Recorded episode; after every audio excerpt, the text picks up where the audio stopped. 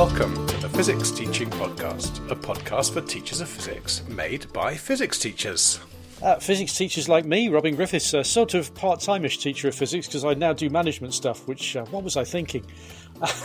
and physics teachers like me, Thomas WP, a part-time, still a physics teacher, A-level only teacher of physics.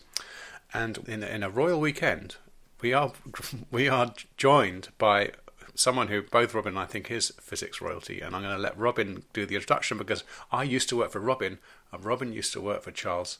So you know, let's work up the chain. So does that make Charles sort of your, your grandfather here? But anyway, yeah, no, I'm d- delighted, delighted, genuinely delighted to be uh, joined by my old boss from the IOP when I worked um, at the Institute of Physics, uh, doing uh, teacher outreach and working supporting physics teachers around the UK. a, a man who's forgotten more about physics than I'll ever know, but an absolutely tireless advocate of promoting uh, physics education and the love of physics generally in the classroom, helping teachers to teach physics, and deeply concerned with with physics uh, and the future of physics as a great subject and an enabling subject uh, for those that study it. So, genuinely a pleasure to welcome to the podcast Charles Tracy. Thank you so much. Thank welcome, you. Charles. Thank you. We, we normally get the guests to do a little introduction, but I think Robin has done it for you. So, this is a Ways to Teach Energy episode, and I want to concentrate on teaching energy to 11 year olds, and I want us to come at it from the point of view that some brave, wonderful soul who's not a physics specialist, a biologist, a geographer, a PE teacher, has been told to teach energy to 11 year olds. They're walking into the room and they're going to teach about energy. Now, for me, don't know about you, the classic way to do it is to say, This is what energy is, take about five minutes on that, and then do a carousel where they go around and they look at 10 different experiments. I think you'd call it a circus, Robin. I call it a carousel. And in those little experiments, they have to identify the energy stores in, in the little experiments. So, the first question for you, Charles, that you could listen to a podcast on this. We did energy, but I think uh, you may disagree with that. Our, our conclusion was energy is what lets things happen. And I think, what, what would you say? You are the absolute expert on this. Yeah, I, I mean, I think, and I'll, I'll get on what, what onto what uh, you might say to 11 year olds, but I think for the audience, I'd say that it's not quite that energy isn't quite what lets things happen and, and not what makes things happen. Uh, and the reason that's the case is because energy is conserved and that description is not conserved. Uh, that's to say, you know, a, a swimming pool uh, stores as much energy thermally as a, a, hot cup of tea, or you know, raising the temperature of a swimming pool a little bit it takes as much uh, energy as, as raising the temperature of a cup of tea to, to boiling point. But you can do useful things with a cup of tea, and you can't with the swimming pool.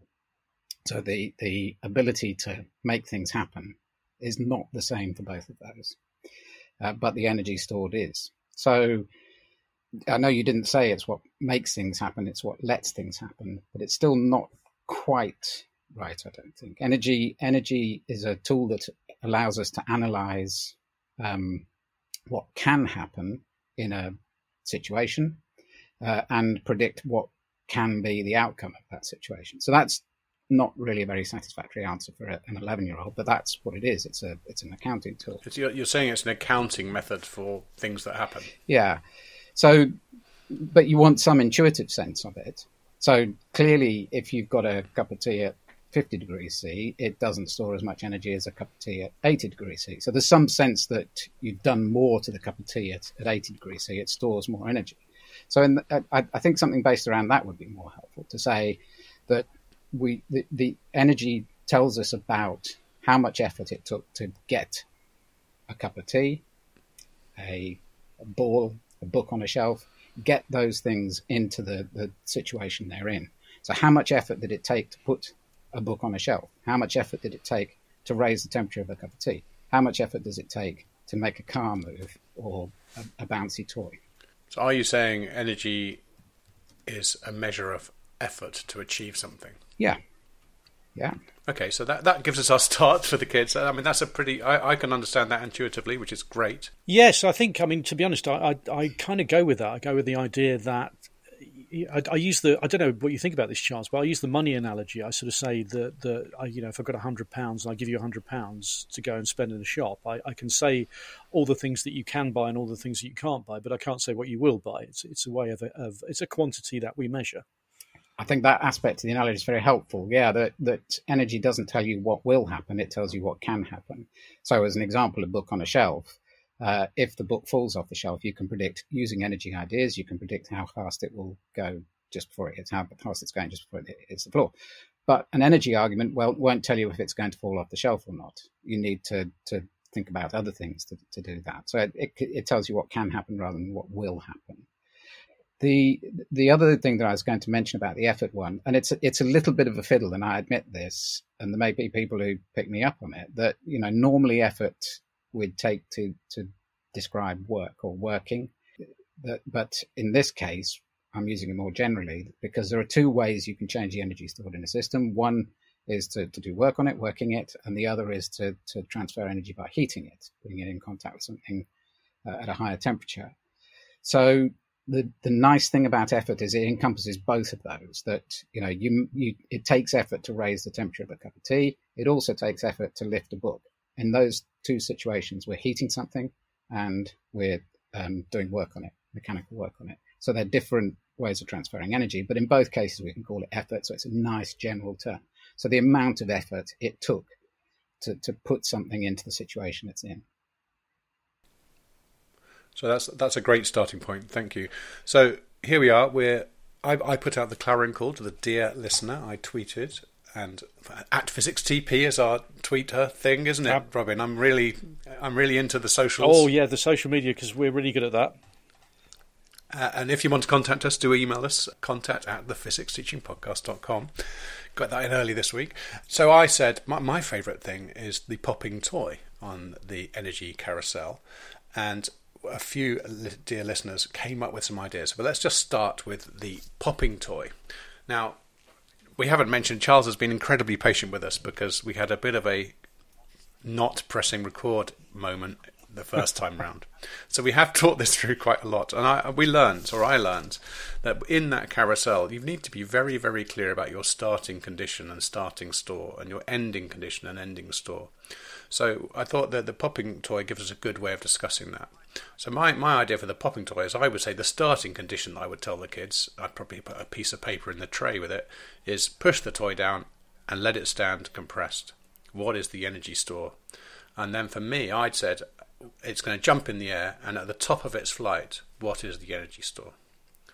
Yeah. Does that yeah. sound good? And then you might you might ask them what the process is. So this is the bit I still struggle with all these years of teaching. What would you say the process is of going from the compressed the, the strain energy to the gravitational potential. I mean, I know you're going from the the bonds being a bit closer together, I guess, and the field being deformed. I'm not going to say that to an 11 year old. No, so so Charles. Um, the, the, the popping toy, I absolutely agree. I think it's a, a wonderful one, and the the the standard one where you push it down and let it stand. And yeah, that's the obvious place to start. That you've compressed it and it's storing energy elastically, or if you're using the stores model, there is energy stored in an elastic store. Uh, and that's your start point. You told them that energy stored there. And then the important thing is, is they for the energy analysis, they don't, they shouldn't worry about what happens in between.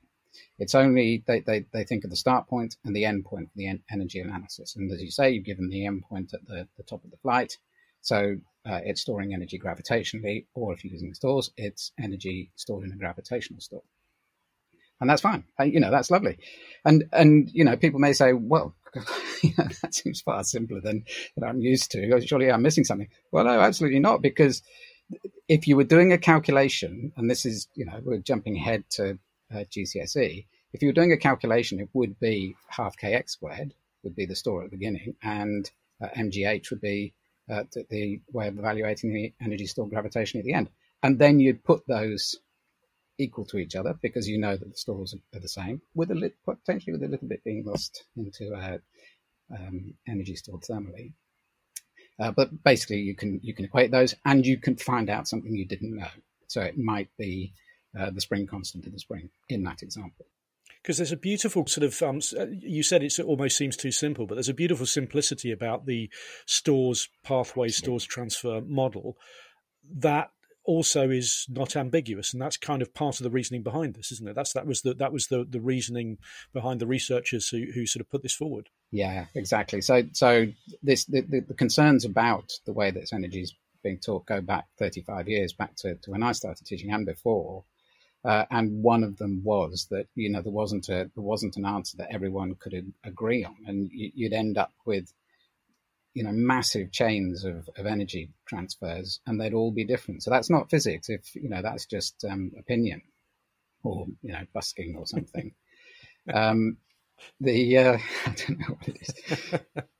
um, but in this case, as you say, absolutely, it must be. No one no one can get any answer except for it's stored elastically at the beginning, it's stored gravitationally at the end, because that's the that's the equation we're trying to set up. We're trying to model that that equation sometime later. And then what happens in between are the, are the mechanisms. And the nice thing about mechanisms is you can go as deeply as you want.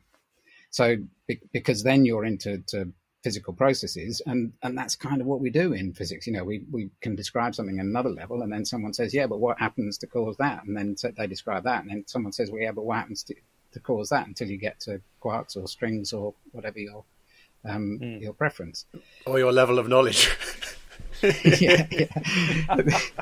um, so with you know with with 11 year olds you'd say you know the spring the, the, the sticky bit is holding it and then eventually the spring pulls the sticky bit off and at that point the spring snaps open and it pushes against the table and pushes against the toy. So it's pushing down on the table up on the toy and it fires the toy into the air. And and to begin with the toy is going really fast but as it goes up in its flight gravity is slowing it down. So it slows slows slows slows slows until it gets to the top and stops and then gravity is still pulling it down so then it accelerates down all of that you could simplify or make more complicated depending on your audience. Excellent. So you could also say the endpoint was the moment it pops. So you go from the compressed spring to the moving popping toy. Yeah. And something I've seen over and over again since this whole the stores was introduced is the idea you have a block of uh, a tower of squares, say 10 squares that represent the store at the start, and then alongside you have 10 squares arranged differently so you have got your elastic strain store and then on the other side you've got your potential store. That might be nine bricks high with a, a, a spare brick which might be thermal thermal store the, of the universe or something. And that uh, is, is how I would go around afterwards. I would probably walk around to all the trays in the carousel with 10 bricks and build the tower and say right what happens? Where do the bricks go at the end? Okay Second one. Now, friend of the podcast, Ruth Chesman, tweeted two words simple pendulum. Mm. So I think we can treat that in the same way. So possibly you'd say at the moment of release was your starting condition, and the end condition was at the bottom of the swing. Yeah. I, I mean, I, I think so. Again, pendulums are lovely because you can choose, you know, you can choose a number of, of endpoints. Um, I think if I were doing it, I would start with it with it swinging across because it's quite nice that the gravitational store empties and then the gravitational store fills at the other side.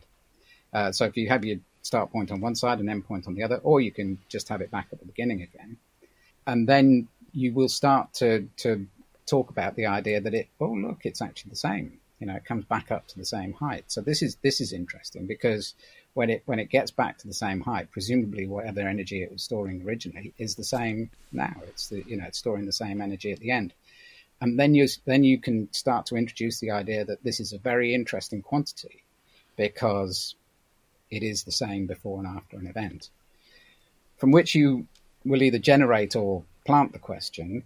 Yeah, but you know what? What about at the bottom? It's lower at the bottom, so it, it, now we haven't got the same amount hmm, but what's happening at the bottom? So it's moving now. So there's something interesting here that when it's when it loses height, it gains speed, it gains movement.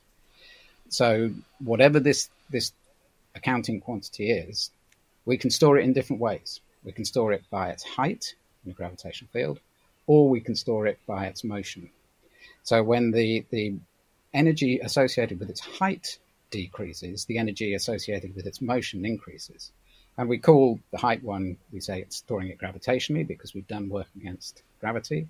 And the motion one has an interesting word, which is kinetic. When things are moving, we say it's kinetic. So we can say it's, it's storing it kinetically at the bottom. Or there's a kinetic store of energy. So the, the energy is stored kinetically. So if you take your start at the side and the, your end at the bottom, then you, you have to begin with, you've got a um, energy stored gravitationally or energy in a gravitational store. And then at the end, you've got energy and a kinetic store. And again, no dispute. I love that way of because I always bring the, the, circus in, or the, the carousel, or what you want to call it, when the um, yeah, we, we, have this ongoing debate. Uh, but I always I always bring the carousel in when we've done a little bit on stores. Uh, and I've introduced them, and of course it's very abstract to them. Then, but I love that uh, the, the uh, what you've just described there, which is saying, okay, well, you know, it starts off store it gravitationally because we've moved it high. It ends up doing this and it, it, ends up with the energy in a different store. But in the intermediate, we must have a different store because you know, and we can see that, and you can see the evidence for that. So I really love that way of doing things. That that's something I would I would change in my practice to as a result of the podcast, which is a good thing. Yeah, cool. And then you can get your giant pendulum and talk about how energy is conserved by mm. swinging it from your nose. Yeah, yeah, I never trust myself with that. Never trust myself not to push it slightly. But we, will put a link in the show notes to the giant. Tell, tell your listeners to make sure it's spherical. Don't don't use an oddly shaped thing. You might break your nose. Think about it. non, yeah, non-specialists definitely use a spherical uh, big pendulum. But we'll put a link to the big pendulum in action uh, in, in the show notes. And if you're feeling brave, give it a go. Just just going back to the discussion earlier. So I would I would recommend, as as Robin says, I would recommend doing a couple of demos at the front and talk through it in three stages. So talk through it first. What you see happens. So what you see happen with the pendulum is it starts at a certain height, it swings across up to the same height, and it comes down, it speeds up, and then slows down as it comes up again, and, and swings back to the same height. So just describe, you know, describe what happens in the world. Then think about the processes. So why does it swing down? It swings down because of its weight or gravity. Gravity is pulling it down, which accelerates it down to the bottom. And then at the bottom, obviously the string's holding it, so it turns it around and it comes up again. As it's going up, gravity is now slowing it down until eventually it stops at the top. Quite difficult, I think, probably to, to describe that, maybe a simple version. And then do the start endpoint energy analysis. So the physics you can talk about, physical processes and mechanisms you can talk about all the way through what's happening, any stage in it. They're continuous. But the energy analysis is definitely about taking a snapshot at two points that you, you define or they define, and you choose them conveniently. And then, of course, the the final one with the pendulum is just to let it run, and you know, just watch it. You know, you could be, you could have done a chat about it, and then as you're talking, it keeps running, and you know, after five minutes of, of talking, you say, "Oh, that's interesting. It stopped." So now what's happened? So the process now is that each time it swings across, it's brushing against air particles. So each time it goes across, it's doing a little bit of work against those air particles. It's speeding up the air particles when it bashes into them. Uh, and faster air particles to you and me is raising their temperature by a very little amount. So it just pushes up the temperature of the air around it. And therefore, in the energy store term, so you could get your blocks again, the you know we've, we've got more like 100 blocks now, but you've got 100 on one side, it swings across the other side, it raises the temperature of the particles. So one block goes to a, an energy, a, a, thermal store, energy stored thermally. Only the only 99 go to the gravitational store from the other side. And then each swing that happens, so over time, the swing dies away. So that that talking about those physical processes, which you can do continuously, and, and if you get that mental discipline into your teaching, I guess, to talk about energy stores at the starts and endpoints, and then in between you're talking about forces and motion, and particularly that description of brushing against air particles, speeding them up ever so slightly. That therefore is an increase in temperature. Therefore, at the endpoint, the surrounding thermal store of the surroundings, which I always hammer into the, um, the, the heads of my GCSE students, but thermal store of the surroundings uh, has increased slightly. There's more energy stored in the in the therm- thermally in the in the um, in the surroundings. Yeah. So that's that's really nice. What do you think, Thomas? I really, really like it. I'd, I'd like to feel I had a tower of 100 blocks. I was thinking I'm going to have a tower of 10 with a, a, a, deck of cards on top, and then each time you move them across, you just leave one card behind. Okay, so let's look at another one, which I think is is harder. So Josh White at Mr. White underscore science. Thank you, Josh. Said photovoltaic cells. I love using them to get students thinking about light as an energy transfer, not an energy store. It also gives a nice opportunity to discuss the nuclear energy store in the mm. sun. Now, I when we recorded this last time, I said, "Oh yes, I like to have a, a solar cell with a fan and uh, Charles was a no, no, no, no, no, not for eleven-year-olds. so, Charles, do you want to explain what you would do with a, uh, the solar a solar motor? So you could have a fan, but the, the, the thing is, then it's just not so interesting because if you and, and, again with the with the solar cell, best to point it out a window because then it is the sun. You know, you get it, getting some sunlight on it just keeps things simple. So at, at, the beginning, there's there's energy stored in a nuclear store in the sun, uh, and at the end, that's gone down a bit. Uh, but if you have it on a fan, all it's done is to make air particles move and again warmed up the room. So raised the temperature in the room by a little amount. So that's not terribly, you know, it, it's okay, it's fine. Uh, but you don't want everything to be thermal store in the surroundings. Um, so I would suggest just putting a, you know, putting a spindle on the thing and, and a bit of cotton and, and find a weight that, you know, a bit of plasticine that the, the motor is capable of lifting with the, you know, the power output of the, the solar cell and and then that's your start and end point. When the start points with the weight on the floor, and the end points with the, the weight lifted up. So in that case, you're you're emptying a nuclear store in the sun, and filling up a, a gravitational store on the Earth. Yes, it's it's harder if it's if it's working a fan because what's the end point there because you've got a system that's just sitting there in steady yeah. motion and there's no obvious end point. I, I took that point. I thought that was very good, and I think if I was to teach year seven again and I was actually making this carousel, I would have to sit down and think carefully about what I was doing on each each place. And I definitely have a, a sheet in each tray saying this is the start point, this is the end point. And, and incidentally, we're not fiddling it. We're, we're choosing a situation that is does open itself up to energy analysis. That you know you would be able to do an MGH and a, and a nuclear store calculation if you wanted.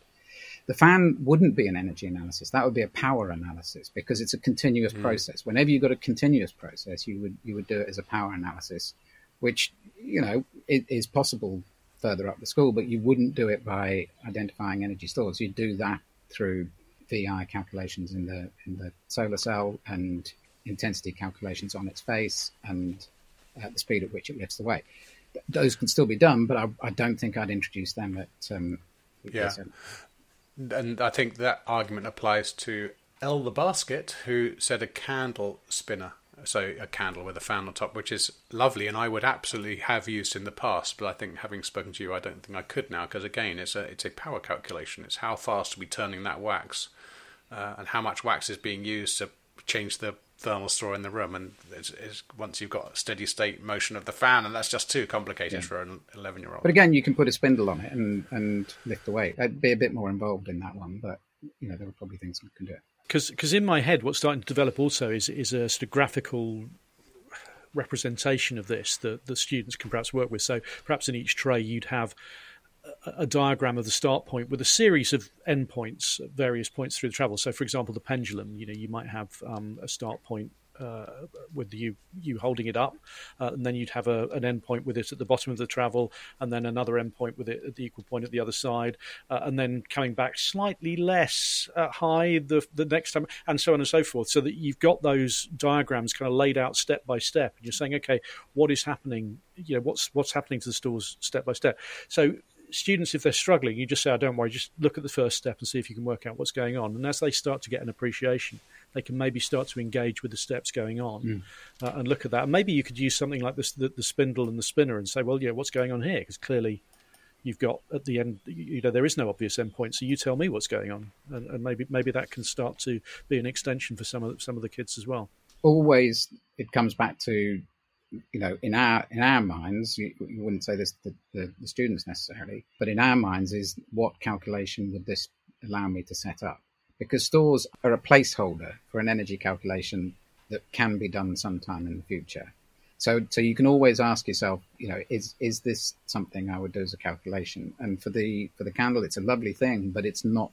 It doesn't lend itself to an energy analysis. You wouldn't do a calculation that would, would help you with that. That is a, a, perfect reason not to use another one that I would have used in the past that Dan Hannard at Dan Hannard said, which is just a plant. Because I can see there's a hmm. start, there's the nuclear source in the sun, and the plant's a bit bigger, and it's used the oxygen store of the room, and yada yada. But it's not obvious what's going on there, is it? it well, it's tricky. Photosynthesis is tricky, but I, I think a plant is okay. So if you put it again, use sunlight rather than artificial light. If you if you put it in the sun, essentially, it's taking some chemicals in the atmosphere that aren't storing much energy, carbon dioxide and water. And by some amazing process in the leaves, it's turning that into sugars, which with oxygen store more energy. So the, the, the energy stored chemically after a plant has grown for a short while is more than the energy stored chemically before it did that grow because beforehand it was chemicals that are a lower energy state, aren't they? So, um, so you'd say that the starting stores there are the nuclear energy in the sun and the chemical energy in the atmosphere, and the end store is the sugars in the plant. I think I'd, I'd I mean, I, would say there are two stores we're considering the nuclear store in the sun and the chemical store on Earth. You could separate it into the chemical store in the atmosphere and the chemical store in the plant. But what's mm. for sure is that afterwards, the amount stored in the chemical store in the plant equals the amount lost from the chemical store in the atmosphere plus yeah. the amount lost from the nuclear store in the sun. Yeah again, it's a, it's a nice um, discussion to have and, and, and a nice way of looking at it. And again, what really helped me when I was getting a bit confused with that example was this idea of separating out process from um, energy stores and start and end points. So for me, that's that's the takeaway here: is is you've got your start point, you've got your end point. Choose what those are and be explicit about them and then move on to the process. And I think particularly at key stage three, and this is perhaps the, the, the you know energy's wasted on you lot at key stage three uh, because you're not doing a calculation, are you? I mean, and I remember you saying this once, Charles. You should only ever bother with energy if you're going to do a calculation mm. with it. So don't listen to that key stage three teachers. You should still do energy with your uh, with your key stage three students, but the calculations come later. But that is my takeaway: is when you're designing these little stations, in your front of your mind should be what's the calculation yeah. If if there's no calculation you can do, then you shouldn't put it in. I also think you don't need. When I was starting and teaching, I used to think, oh, carousel, I need. Oh, I've got thirty in the class. Divide that by three. That's ten. I've got to have ten workstations. Yeah, it can be the same thing five times. And so they only have to do two trays yeah. So they each say, do these two things. It gives me much more time to talk about it. It took me quite a long time to work that out in my career. Oh, I've got to think out all these stupid practicals. No, give them a couple and then spend more time talking about them would be what I would do. The other, um, so the, I mean, the, the thing about the photosynthesis one is it is, of course, it's biomass. Is that you know that is what's happening. Is that photosynthesis is this um, you know, it's basically the, how how we're able to, to survive and, and live. Of course, it is that, that photosynthesis somehow captures sunlight and forces a reaction in the direction you wouldn't expect it to go. So that at the end, you're storing more energy chemically than you did at the beginning. Because the, the sugars plus oxygen stores more energy than carbon dioxide plus water. So you, we can then do that in reverse and burn the plant. And that's, that's basically biomass. Honestly, the, realizing that when I was very young was one of the first things that turned me on to physics. Brilliant. was was realizing that when you burnt a log, you were getting the sun back from the sun. I was very young. I, I remember that so well, thinking, "Oh, I've worked something out here. This is amazing." yeah. So I think we we've got some really clear uh, points for teaching uh, from this, which is really really good. So we got this idea of you pick a particular start and end point, and that start and end point is related to the energy stores involved. It's not related to the physical process, which is separate, and you should discuss that separately and encourage the students to discuss it and encourage them to swap their ideas about that physical process, almost separate from uh, the energy start and end points that you're considering. There could be multiple endpoints in a particular practical, for example, a bouncing ball, for example, a pendulum. They will have multiple endpoints. And it's the idea of just getting them to realize that, that even at Key Stage 3, where you're using blocks, playing cards, whatever it is you're using to signify the energy, that basically there is a quantity involved, and the quantity is all important because without the quantity, energy is fairly meaningless. Yeah, that's a good summary. I think I think it's a good place to end. As long as Charles promises to come back and help us do a key stage four energy, he's never going to come back. Come on, not after last week, not pressing the button, and oh dear, come on. he's going to move house now. Change my name. Joint responsibility, Robin. Um, but I would like to give a shout out to Josh White, who has recorded me how he introduces energy to Key Stage Four. Uh, but I don't. I will play it then if you, if you'll agree to come back, Charles. I think it's a good place to stop. I will agree to come back. Can I? Can you? And this isn't uh, a plug as such because I don't get any money from it. But this is written up in the ASE's book. So it's it's the, are these the books that used to have the black cover? Yes. Um, Yes, it's it's the latest version. It is a great book. It's a great book. So Charles is holding up a textbook, Teaching Secondary Physics. We will put a link to it in the show notes. Well, that's a great place to stop. Thank you so much, Charles. I have learnt an awful lot. It's brilliant. Thank you so much. Pleasure. Yeah. Well, no, it's been absolutely absolutely brilliant, and uh, as always, it's it's lovely to catch up, Yeah. Charles. Thank you so much indeed. Yeah. Uh, and I owe you one. And we will be back with energy for Key Stage 4 as soon as we can sort it out.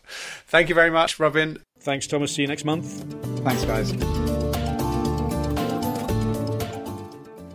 Thank you for listening to the Physics Teaching Podcast, and special thanks this week to Charles Tracy. The podcast is presented by me, Thomas WP, with Robin Griffiths, and produced and edited by me, with Robin doing the show notes. Thanks for listening, and we'll speak to you another day.